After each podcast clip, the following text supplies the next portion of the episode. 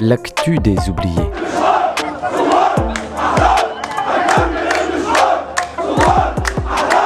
Troisième saison.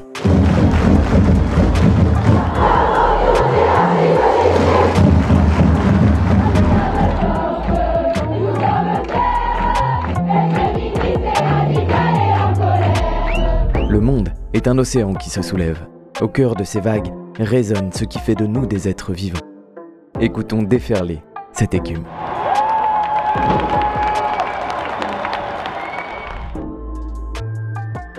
Bonjour et bienvenue dans l'actu des oubliés, la suite cette semaine de notre volet sur le Kurdistan. Nous avons vu comment la résistance kurde s'est appuyée à la fois sur une organisation sociale solide et résiliente et sur la capacité de ces mouvements révolutionnaires à s'adapter aux contextes nationaux et internationaux pour se réinventer. Ces mutations successives constituent le socle des résistances actuelles à l'impérialisme dans la région et à la mise en pratique d'un idéal confédéral. On écoute Adel Bakawan. Dans les années 90, surtout avec la guerre de Koweït, lorsque Saddam Hussein envahit le voisin Koweït, le Moyen-Orient entre dans une nouvelle période. Les rapports de force changent, les alliances changent. Et à ce moment-là, le nationalisme kurde fait encore une fois sa révision en abandonnant totalement le paradigme de l'autonomie, mais plutôt il lutte pour des entités fédérées jusqu'à 2003. Mais à partir de 2003, lorsque le régime de Saddam Hussein chute, le Kurdistan irakien construit un quasi-État avec une présidence, un gouvernement, une assemblée, une armée, une cour de justice, des relations internationales, la gestion des frontières. Enfin, la seule chose qui relie cet État kurde en Irak avec Bagdad, c'est vraiment la monnaie. À part la monnaie, il n'y a plus rien qui relie les deux pays, les deux peuples, les deux entités territoriales. Alors donc, à partir de ce moment-là, les Kurdes ont changé encore une fois leur logiciel en passant du fédéralisme à ce qu'ils appellent désormais le confédéralisme. Par exemple, pour l'Irak, ils proposent 4 entités confédérées. Une entité kurde, une entité chiite, une entité sunnite, et Bagdad comme une 4e entité qui regroupe les 3. C'est d'une part l'adoption de cet idéal confédéral et d'autre part les réflexions au sein du PKK qui amènent la théorisation du confédéralisme démocratique, basé sur un système de communes. L'idée se fonde notamment sur l'héritage revendiqué des sociétés pré-patriarcales.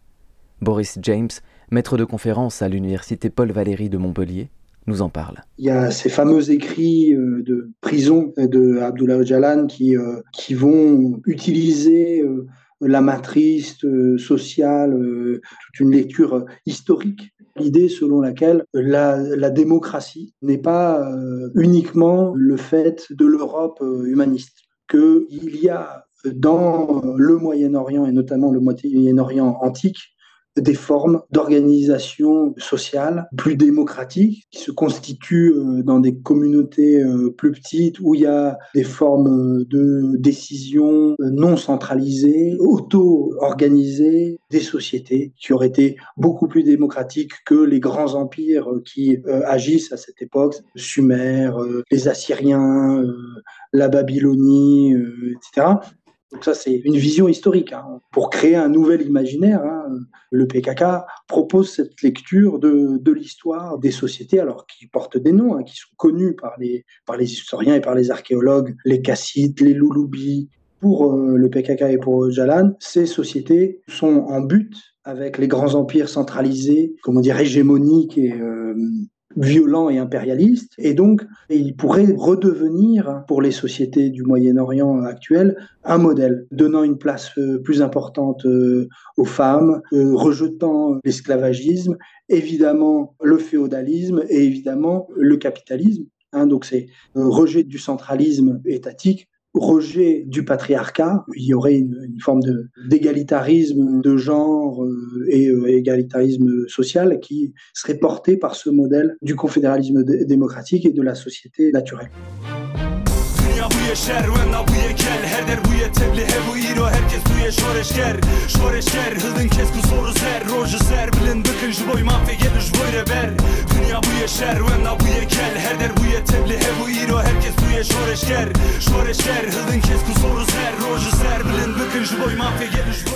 Cet espoir est aussi celui d'une réconciliation entre les peuples du Moyen-Orient. C'est l'idée que sur le chemin de l'émancipation du peuple kurde se trouve l'émancipation de tous les peuples et de toutes les minorités. L'autre aspect, c'est la mise en place d'une sorte de nationalisme vertueux, antiraciste, qui justement critique très fortement les autres nationalismes. C'est, je crois, il me semble, de construire quelque chose qui serait pas forcément spécifiquement kurde, mais spécifiquement moyen-oriental, pour se saisir de son destin, de dire nous avons dans notre héritage, dans notre histoire, dans notre terroir, dans nos mémoires, des choses qui nous permettent d'être du côté du progrès. Et là, sur les contenus scolaires, on a encore ces choses-là. L'amitié entre les peuples, la mise en avant du rôle des Arabes, des Turkmènes, des chrétiens assyro-chaldéens, des Arméniens. Tout ça est effectivement très fort. Et de ce point de vue-là, il y a quelque chose de nouveau. Les enseignements du PYD/PKK sont produits dans au moins 3 langues, hein, donc le kurde, l'arabe et le syriaque. Potentiellement, la plupart des gens qui habitent le Rojava peuvent assister à des cours dans leur langue maternelle. Le PKK fait cela, il est vraiment à l'avant-garde de ce point de vue-là dans les mondes kurdes, parce que au sein du gouvernement régional du Kurdistan d'Irak, c'est la même chose, et plutôt par mimétisme avec ce qui est produit au sein de la mouvance du PKK. On va mettre en avant la multiplicité des autres peuples, l'amitié avec ces autres peuples. Et on va aussi mettre en avant la nécessité de ne pas revendiquer un nationalisme qui serait intransigeant, raciste. Et on va aussi mettre en place des programmes scolaires, par exemple avec toutes les langues des populations qui composent l'espace du Kurdistan d'Irak. Et de ce point de vue-là, bon, très clairement, c'est le PKK qui a insufflé une dynamique. Le gouvernement régional du Kurdistan a suivi ce que faisait le PKK. Le principe théorique du confédéralisme démocratique propose en effet de mettre en place des outils démocratiques depuis la base pour parvenir pas à pas à une société sans rapport de domination, dans laquelle toutes les minorités pourraient accéder à des formes d'émancipation. Mais qu'en est-il de la mise en pratique ? Ça, c'est pour le modèle théorique diffusé dans des écrits, diffusé dans les programmes scolaires.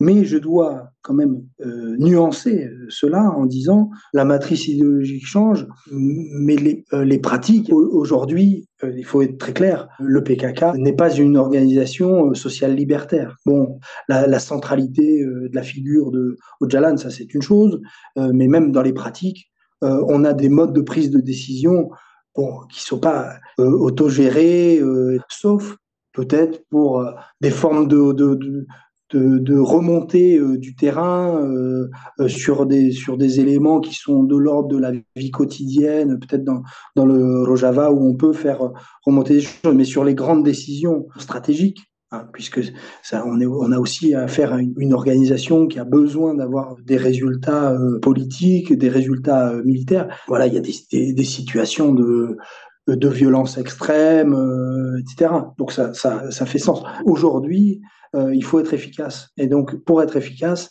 il y a un certain nombre qui doivent prendre de personnes qui doivent prendre des décisions. Ce nombre de personnes est restreint et voilà.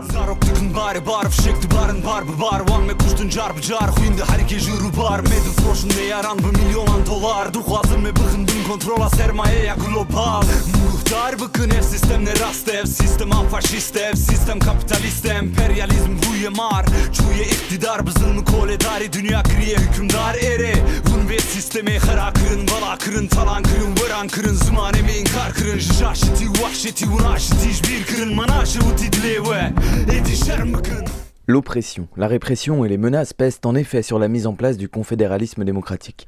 Cela a pu être le cas au Bakour, le Kurdistan turc, où il a été introduit jusqu'en 2012, avant une nouvelle vague de violence de la part de l'État. Si je prends la question de ce qui se passe en Turquie, la situation est évidemment extrêmement dégradée depuis 2013, on va dire. Hein. Bon, l'un des dossiers, c'est quand même celui des prisonniers politiques, hein, qui sont extrêmement nombreux. Répression sur le HDP, hein, donc parti dit pro-kurde de gauche, qui donc subit effectivement une très forte criminalisation. Le parti n'est pas interdit, mais une très grande partie de ses cadres ont été arrêtés. Tous les maires élus à l'est de la Turquie sont soit démis, soit incarcérés, ont été remplacés par des fonctionnaires finalement de l'État central. On a un retour aux bonnes vieilles méthodes, j'allais dire, de la contre-insurrection. Les niveaux de violence qui sont envisagés par l'État central sont toujours à l'image de ce qui se passait dans les années 90. On a eu ce passage de début 2000 qui permettait une plus grande représentation culturelle de la langue kurde, de la différence kurde, mais là aussi, l'application de ces lois un petit peu plus libérale, elle est à géométrie variable, suivant les situations, suivant les personnes que cela concerne, hein, et donc on peut avoir le retour de violence, le retour de formes d'interdiction d'expression culturelle, hein, donc des concerts qui sont interdits pour tout un tas de raisons, des concerts de musique kurde, encore une fois une obsession, donc tout ça peut avoir des conséquences très problématiques pour les populations civiles qui essaient de vivre un quotidien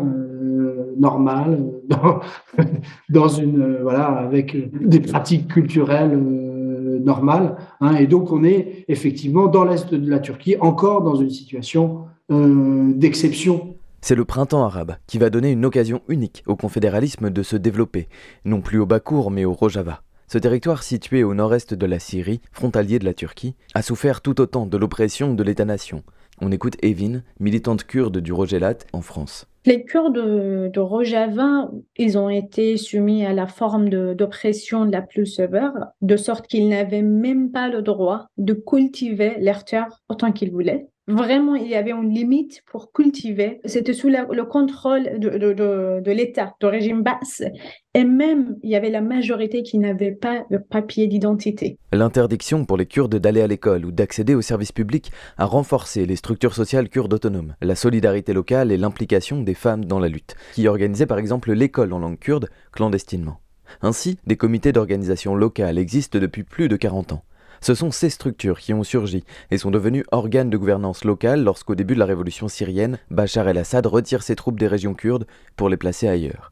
Comme l'écrit Olivier Piau dans son ouvrage « Kurdes, les damnés de la terre », en moins de 2 ans, ce territoire à la souveraineté provisoire se transforme en un lieu d'expérimentation sociale et politique à la vocation exemplaire. Alors que Daesh menace les forces démocratiques syriennes et irakiennes en prônant un État théocratique fondé sur une seule ethnie et une seule confession, au détriment notamment des droits des femmes, le Rojava va devenir l'exact opposé de cette menace djihadiste régionale. Actuellement, effectivement, grâce au printemps arabe et aussi la révolution de Rojava, ils ont obtenu une forme d'autonomie. Ça déjà montre qu'il y a une transformation de statut. On était ignorés, on n'existait pas. Mais là, on existe. On a notre propre idéologie, notre propre alternative politique pour une coexistence, en apaisement et en sécurité avec d'autres groupes qui existent sur le territoire, effectivement.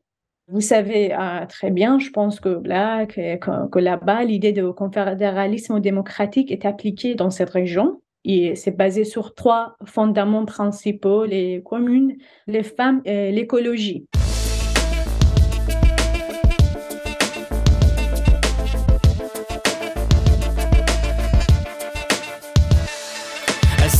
savim ez pauzim ez agirim zivistanim payizim ez baharim ez havyinim mahabadim kamışlu hevleru amedim ez bakurim başurim Rojava u rojelatim ez akhaziv u zerim petrolim ez devlemendim şinahima ez kulirkim kes kosoru zerim kozayı bedevim ararat uzagrosim ez serhedim bedinan ez dersim u botanim. Adopté en 2014, le texte fondamental se nomme Contrat social de la Fédération démocratique du Nord et de l'Est de la Syrie. Suivent la création des FDS, les forces démocratiques syriennes, et du Conseil démocratique syrien, son bras politique dont l'influence grandit, jusqu'à comprendre 6 régions réunies sous le nom d'administration du Nord et de l'Est de la Syrie. L'organisation démocratique du Rojava consiste en une multitude de communes réparties sur le territoire, organisées en 7 comités thématiques. Santé, éducation, résolution des problèmes et justice transformatrice, autodéfense, économie, écologie et affaires sociales. Plus un comité par et pour les femmes et un comité par et pour la jeunesse, à travers lesquels les femmes et les plus jeunes bénéficient d'un droit de regard et de veto sur toute législation les concernant. En outre, chaque assemblée est constituée d'un minimum de 40% de femmes et 40% des sièges sont réservés aux représentants des minorités. 9 comités qui permettent aux communes de transmettre par un système de délégués leur volonté aux assemblées qui siègent au niveau cantonal et régional. La réalité oscille entre cette organisation théorique et une mise en pratique qui peut être plus ou moins difficile selon le contexte. Ce qui est sûr, c'est que grâce à cela, et grâce au développement des coopératives et des circuits courts, le tissu social se renforce peu à peu, y compris entre les peuples. C'est en ce sens qu'une société nouvelle s'imagine et se développe par en bas. Cette idée s'inspire aussi d'abord des formes d'organisation sociale qui existaient toujours dans la communauté kurde et aussi au-delà de Kurdistan. Et ils ont ajouté des cadres et des règles pour décentraliser le pouvoir, pour que tous les groupes se retrouvent dans une relation horizontale. Il n'y a aucun doute qu'il y a des transformations politiques et sociales là-bas, et ce n'est pas que pour les Kurdes. Les chrétiens, les arméniens, les turkmènes et les tchétchènes aussi sont en train de vivre une nouvelle forme de vie sociale. Et il y a des problèmes, il y a des fois des contradictions, des paradoxes, tout ça, mais déjà ce sont des transformations très importantes pour les groupes qui sont là-bas et les différents groupes ethniques, religieux qui habitent au Rojava. La dynamique a notamment porté sur l'apaisement entre les peuples pour éviter les ressentiments et penser sereinement l'intégration des cultures minoritaires à la vie de la société démocratique. Hikmet Habib, des forces démocratiques syriennes, explique ainsi dans Le Monde diplomatique de février 2020. Les Kurdes ont beaucoup souffert de la politique d'assimilation menée par le régime baathiste. Dès que les FDS ont libéré des zones tenues par l'État islamique, nous avons fait de grands efforts pour rétablir la confiance en créant des comités de réconciliation et des conseils représentant tout le monde. Polat San, commandant des YPG, témoigne à son tour. « Nous vivons ensemble, nous travaillons ensemble, nous sommes obligés de nous respecter mutuellement. C'est dur, mais nous sommes en train de changer les mentalités. Dans le nord et l'est de la Syrie, Arabes et Kurdes vivent actuellement ensemble, et ça se passe de mieux en mieux.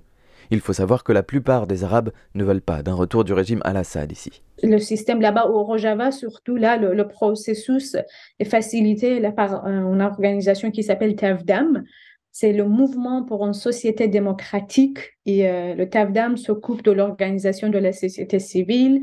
Il regroupe en son sein des représentants de toutes les organisations, par exemple les unions professionnelles, les groupes de femmes, des étudiants, des travailleurs, tous les groupes qui existent pour vraiment décentraliser l'administration politique et sociale dans la société. Et là, dans ce système, les femmes aussi, la liberté des femmes joue un rôle très important. On a un système de coprésident. Dans toutes les organisations, il y a une femme et un homme préside le système.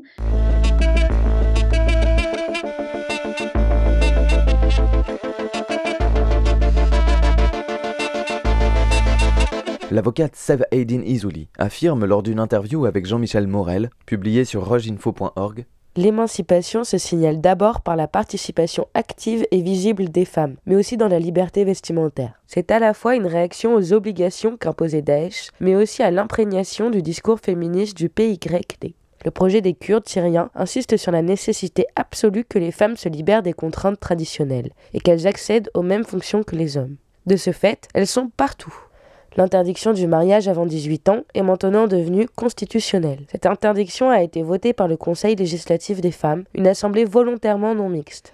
la polygamie n'est plus autorisée. Quant à battre les femmes, on n'en parle même plus tant il est évident que le fameux bâton de paradis doit être rangé au rayon des accessoires démodés.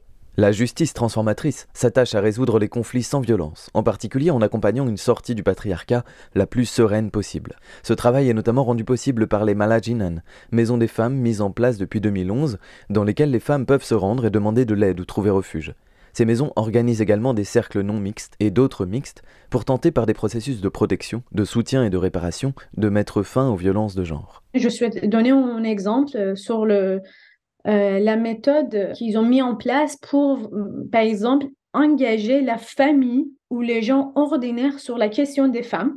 Il y avait des groupes de femmes qui étaient allées frapper la porte de chaque famille et rentrer dans la famille, dans la maison. Ils ont assis et ils ont commencé à tout simplement parler sur les droits de femmes, sur la violence conjugale, sur la violence faite aux femmes, tout ça, mais par leur propre langage. Et pour moi, c'était quelque chose vraiment inspirant. Je veux dire qu'ils sont en train de vraiment pratiquer ce qu'ils affirment derrière leur idéologie d'avoir une vie politique communale. Dans le même sens, au sein des villes kurdes émerge une discipline qui rassemble un savoir théorique et pratique pour apprendre à décoloniser et à dépatriarcaliser la société et les relations humaines. La gynéologie est issue du mot « gyn », qui signifie « femme » en kurde. Les mouvements des femmes kurdes se penchent depuis les années 2000 sur la production et la diffusion de savoirs, insistant sur la nécessité des savoirs féministes, anticolonialistes et anticapitalistes.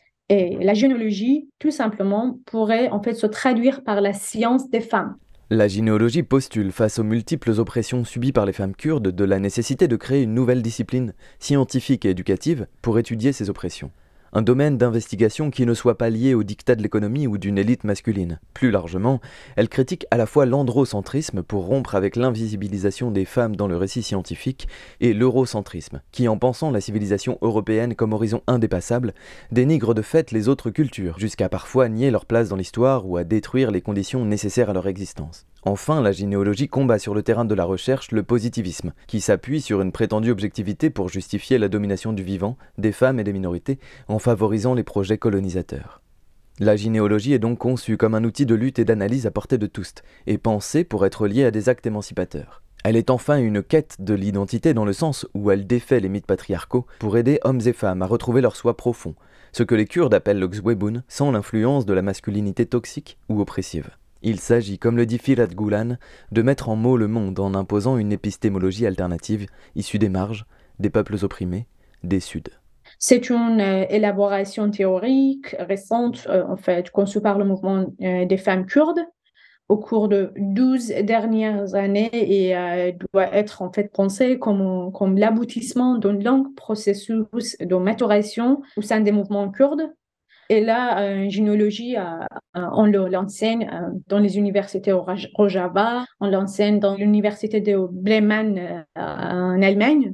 Et ça devient de plus en plus en fait, reconnu au niveau international. Et il y a une académie qui s'appelle l'Académie de gynéologie. Il y a des journaux et ils essayent de vraiment produire une nouvelle science de point de vue des femmes.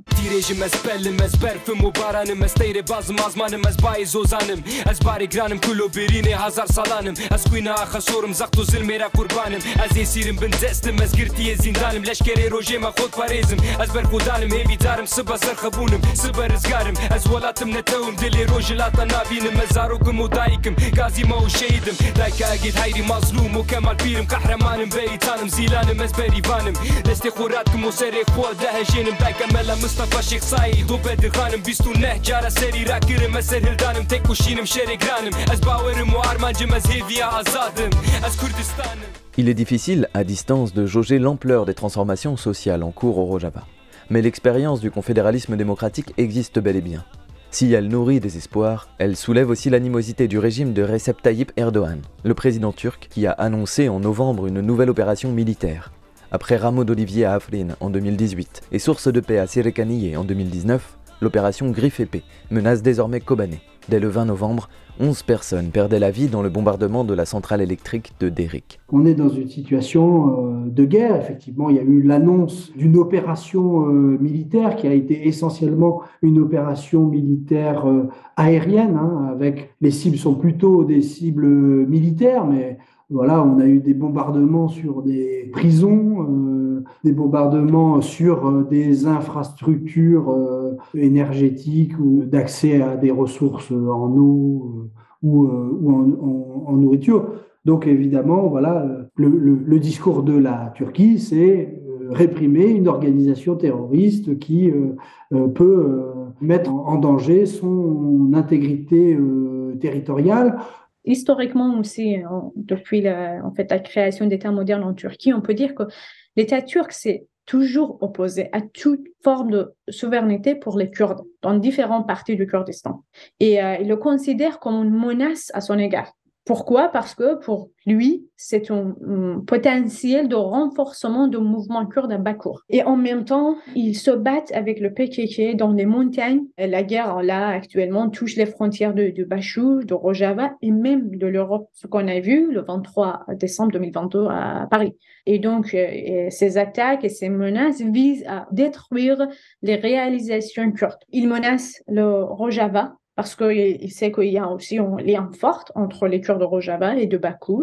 Le mouvement a une base sociale forte dans les deux parties de Kurdistan. Il sait que les Kurdes de Bakou soutiennent le Rojava et il a peur de fait que le Rojava ait un statut stable, solide. Par ailleurs, évidemment, en juin 2023, des échéances électorales arrivent et il est nécessaire pour lui de se satisfaire et de consolider une base qui est de plus en plus nationaliste, islamo-nationaliste, qui donc fait la part belle au suprémacisme turc. Et l'autre chose, c'est la nécessité peut-être de faire diversion par rapport à une situation notamment économique assez catastrophique. Outre une répression féroce à l'intérieur de ses frontières, Erdogan bombarde donc en plein hiver des infrastructures vitales au Rojava, limite le débit du Tigre et de l'Euphrate pour assoiffer les terres kurdes et envoie des drones tueurs. Un militant internationaliste présent sur place confie à CQFD: les drones turcs ont assassiné des dizaines de civils, ainsi que des militaires tous les mois, voire toutes les semaines. Les attaques aériennes se poursuivent dans toute la région. La Turquie n'attaque pas seulement le long de la frontière, mais aussi jusqu'à 80 km à l'intérieur du territoire. J'ai entendu justement là Mazlum Kobani, c'est une des figures importantes de Rojava, et il disait que là, on est sous la menace de Turquie. Il nous menace d'attaquer le Kobani. La Syrie nous a rejeté, refusé de soutenir la Russie non plus, les États-Unis aussi non plus. Donc là, c'est le pouvoir occidental joue avec les Kurdes comme en carte. On a déjà sacrifié 11 000 vies pour battre contre Daesh, pour la sécurité de tout le monde. C'est pas que pour les Kurdes, c'est pas que au Moyen-Orient. Effectivement, je pense que vous êtes d'accord aussi. On est toujours sous la domination d'ordre mondial d'État-nation et c'est très difficile pour nous de changer le statut des Kurdes. Vous savez, c'est une alternative politique de gauche. Donc déjà, c'est difficile d'obtenir un soutien de système mondial, État-nation, le courant de droit, tout ça. On sait que déjà, on est minorité. C'est pas du tout facile de au moins obtenir un statut reconnu au niveau international. Donc c'est vrai qu'il y a ce danger, mais on bat et on continue, on ne lâche pas en fait le combat au Rojava. Comme nous le verrons dans 2 semaines, ce qu'il s'y passe est en effet précieux à double titre. Le Rojava agit comme un cœur, et il irrigue les espoirs et les apprentissages des personnes qui luttent dans la région et au-delà, en premier lieu au Rojelat. En fait, le mouvement révolutionnaire au Rojelat a été inspiré par les idées, par la révolution féministe au Rojava. Ils ont pris, en fait, les femmes ont pris le slogan là-bas, Jenjian Azadi, et on l'a chanté au Kurdistan de l'Iran. Donc, il y a un lien fort entre, effectivement, la lutte des femmes kurdes, aussi la lutte des Kurdes en général.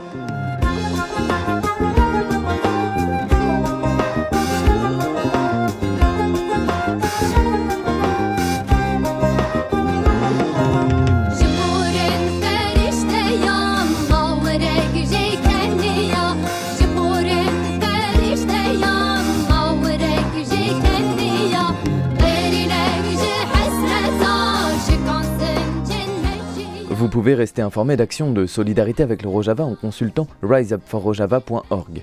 Quant à nous, nous retrouverons Adel Bakawan, Boris James et Ewin dans 2 semaines pour la fin de la trilogie consacrée au Kurdistan.